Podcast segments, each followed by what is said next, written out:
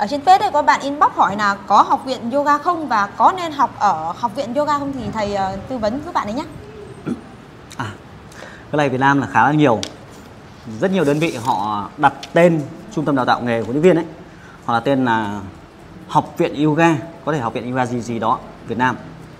Thì ở Việt Nam chúng ta để thành lập cái học viện rất là khó. Nó cấp độ kiểu như là phải tầm ờ, bộ trưởng, thứ trưởng thành lập học viện kỹ thuật mật mã, học viện uh, giao thông vận tải à? Giao thông vận tải với lại học viện không nhỉ? Trường giao thông vận tải. Học viện kỹ thuật mình chỉ biết là học viện kỹ thuật mật mã này, học viện quân sự này. Học viện yoga thì liên đoàn yoga Việt Nam thì mới thành lập cách đây vài năm thì nên là việc thành lập một học viện yoga chắc chắn là hiện tại là chưa có nhưng rất nhiều đơn vị vì cái lý do là cái tính pháp lý là khi thành lập công ty ấy, người ta cho phép mình đặt tên theo ý của mình ví dụ họ đặt là công ty trách nhiệm hữu hạn học viện yoga gì đó Việt Ấn trị liệu gì đó hoặc quốc tế gì đó thì đấy là người ta được được được phép đặt giống như là uh, viện thẩm mỹ ấy, viện uh, tóc ấy, tóc academy, ờ, academy gì ấy đấy đấy. Thì đó là do là khi mình đăng ký kinh doanh mình được phép đặt đấy. Nhưng mà cái chiến lược của họ ấy là đánh lận con đen mèo trắng mèo đen. Cái khi họ đặt cái cái là gọi là công ty trách nhiệm hữu hạn học viện họ đăng lên nhưng họ không để chữ công ty ở đấy. Họ đặt thì là học viện yoga gì gì đó tuyển sinh hoặc đào tạo.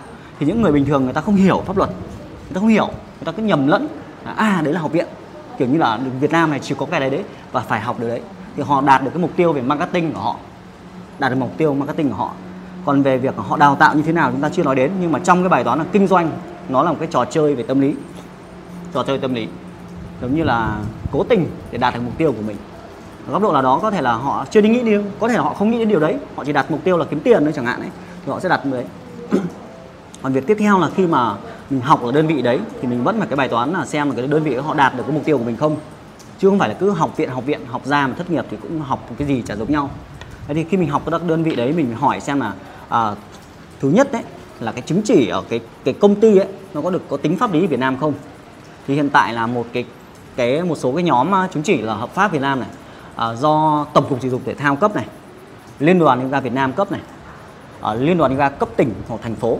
Nó có hai cái là liên đoàn yoga cấp tỉnh hoặc hội yoga cấp tỉnh thành phố hiện tại thì liên đoàn yoga và hội yoga cấp tỉnh chỉ có khoảng tầm chục thành phố được thành lập thôi. Thì đấy là sự chính quy. Các sở dục thể thao được cấp này uh, các trường đại học thể dục thể thao nữa này. Trường đại học mà có cái chuyên ngành về thể dục sư phạm thể dục mà có cái cái gọi là cái chương hoặc là cái cái khoa về về yoga chẳng hạn ấy thì nó sẽ bổ sung thêm hoặc là họ học về sư phạm nhưng họ học thêm cái chứng chỉ nghiệp vụ về yoga. Đấy. Còn lại là các phần lớn là các công ty đấy, thì các công ty đấy nếu mà họ đăng ký kinh doanh hoặc là họ trực thuộc cái hội yoga của thành phố đấy hoặc thuộc các nhóm kia thì các đơn vị kia họ sẽ có trách nhiệm bảo vệ là về mặt pháp lý. Còn bạn học bằng chứng chỉ quốc tế hay nghìn giờ 500 giờ nhưng mà bạn học bằng học lái xe ở, ở bên Anh bạn về Việt Nam bạn vẫn phải học lại mà. Nhưng cái tính ở bằng quốc tế nó nó chỉ là cái từ khóa này chẳng lẽ bây giờ nói vui nào Việt Nam Campuchia kết hợp lại thành ba nước thành quốc tế còn gì nữa học bên nào sang đây thì có phải là bằng quốc tế không? Ngoài Việt Nam nhưng mình cứ nghe mình cứ thấy tường thật. Thì thì cái chứng chỉ nó có cái tính hợp pháp. Và điều quan trọng nữa là cái đơn vị ấy họ phải có cái chương trình định hướng nghề. Thì phần lớn là các đơn vị đào tạo nó cứ đào tạo là à tôi dạy thật tốt. Nhưng quan trọng phải có học viên thì mới dạy được. Không học viên thì dạy cho ai bây giờ? Thì cái đơn vị ấy họ phải có chương trình định hướng là xem là huấn luyện viên này uh, họ xuất phát điểm là gì mục tiêu của họ học để làm gì họ là trẻ hay già họ thế mạnh nào đó thì mình sẽ có một cái lộ trình định hướng nghề phù hợp với họ. Ví dụ như em trẻ chẳng hạn đấy thì thế mạnh của em có thể là liên quan đến body về giảm cân. Nhưng các anh chị lớn tuổi hơn thì mình có thể thiên về các cái nhánh chăm sóc, phân khúc khách hàng của mình. Chứ không phải cứ học ra nghề là mình dạy tùm lum trẻ cũng già, dạy già là làm sao mình chăm sóc được. Tại sao mình phải xác định điều đấy? Tại sao phải định hướng điều đấy? Định hướng để mình tiết kiệm thời gian, mình không phải học những thứ mà không cần thiết, không mang lại cho cái sự nghiệp yoga mình phát triển lên. Thì các chương trình đào tạo hoặc là dù họ là học viện hay không học viện thì họ vẫn phải có cái cái buổi trò chuyện liên tục, định hướng định hướng chứ không phải cứ học xong cầm tấm bằng mặc kệ tụi bay. Thì thì họ sẽ rất là khó thành công. Với thời đại bây giờ bị dịch bệnh và online hoặc là ảnh hưởng rất là lớn nên là đơn vị đào tạo đấy họ phải có một cái chương trình gọi là xây dựng thương hiệu cá nhân cho họ. Xây dựng thương hiệu để giúp huấn luyện viên ấy có thu hút hình ảnh trên internet tốt hơn ví dụ có thể là đơn giản có thể làm cho cái Facebook mình nó sáng sủa hơn để nhiều người hơn. Tại vì công việc của mình là tự do nên mình phải chủ động việc thu hút khách hàng.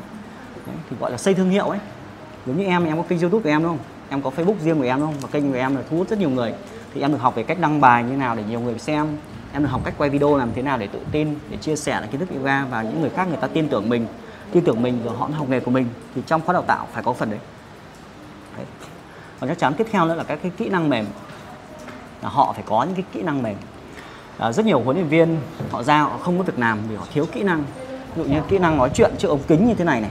À, kỹ năng uh, giải quyết các vấn đề kỹ năng ờ, nói chuyện, trở nên dễ hiểu hơn, kỹ năng luyện giọng. Đúng không? Rất nhiều kỹ năng học tập làm sao cho nó nhanh hơn. Thì cái kỹ năng nó quan trọng hơn là kiến thức. Chứ ông có một sách mà ông cù lần đến công ty, ông cứ ngồi im này. Hoặc gặp học viên chả biết nói câu gì cả. Không có kỹ năng giao tiếp. Đôi khi phải hiểu biết, em hiểu biết về du lịch, đúng không?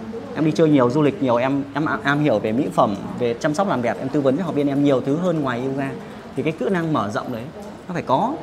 Còn tất nhiên là phần cuối cùng là cái cái chuyên môn thì cái chuyên môn ấy, nó có một cái lưu ý này. Dù là ở học viện hay không học viện ấy, thì phải nhìn vào kết quả. Cái đơn vị đào tạo ấy, họ có mạnh về cái việc tuyển sinh không? Như là họ có phòng tập không? Họ có khách hàng lẻ không? Họ đào tạo nghề ra nhưng bản thân họ có có có dịch vụ khách hàng lẻ không? Đúng không? Giống như tại sao các trường đại học, các trường đại học họ không kinh doanh đâu, mà chỉ dạy nghề. Nên họ không thể biết được cái khách hàng của mình gặp vấn đề gì, học viên mình gặp vấn đề gì thế thì ông phải trước tiên ông phải thành công ở việc là ông có phòng tập ông đông học viên đã rồi ông đi đào tạo người khác. Thì ông mới hiểu được là uh, phải cần có dịch vụ gì để có khách hàng tốt hơn. Còn ông phòng tập ông còn lèo tè lèo tèo ông đi dạy người khác làm nghề. Thì nói như nào chẳng lẽ lại bảo là thất nghiệp đào tạo thất nghiệp. Đúng không? Mình phải có học viên mình có khách hàng mình trực tay bước vào việc. Đấy còn mình cứ nghĩ ở bên trên là được để dịch vụ khách hàng nó thay đổi liên tục.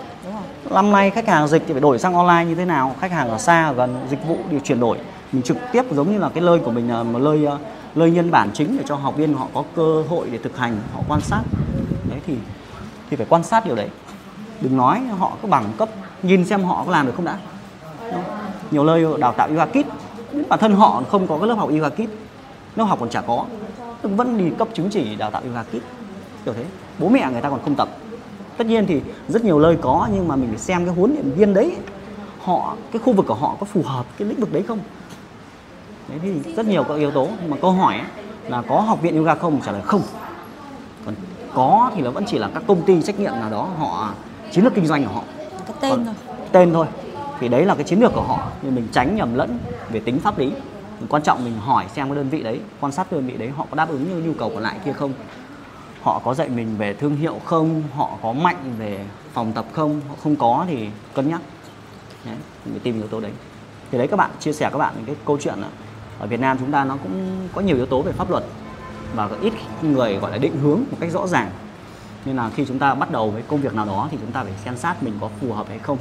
Thì ngay dưới video này tôi sẽ chia sẻ với bạn thêm những cái, những cái cách những cái à, những 10 cái cách để tăng lên cái thu nhập từ nghề yoga. Mình xem cái công việc này nó có mang lại thu nhập cho mình không? À, cách nào phù hợp với mình thì mình xem kỹ sau đó mình lựa chọn. Như là bạn xác định rõ được cái mục tiêu của bạn là đến với khóa đào tạo ấy là bạn học cho vui nhiều tiền rồi thì thôi không nói gì học cho vui coi như là một khóa PT Đấy, nhưng mà nếu mà bạn đang có một cái thu nhập nhỏ bạn muốn thêm công việc mới thì bạn phải biết cái công việc này nó có mang lại thu nhập cho mình không có bao nhiêu cách cách nào phù hợp với mình thì mình áp dụng. Sau đó mình lựa chọn cái trung tâm đáp ứng nhu cầu đấy để mình học. Đấy chứ không thì cứ bay bổng hoặc là thêm mấy cái ông kia ông marketing theo kiểu ờ, lận lận con đen ấy mèo trắng mèo đen ấy. Cộng thêm bạn không rõ mục tiêu nữa thì cộng hai yếu tố lại thì nó phí tiền và phí thời gian.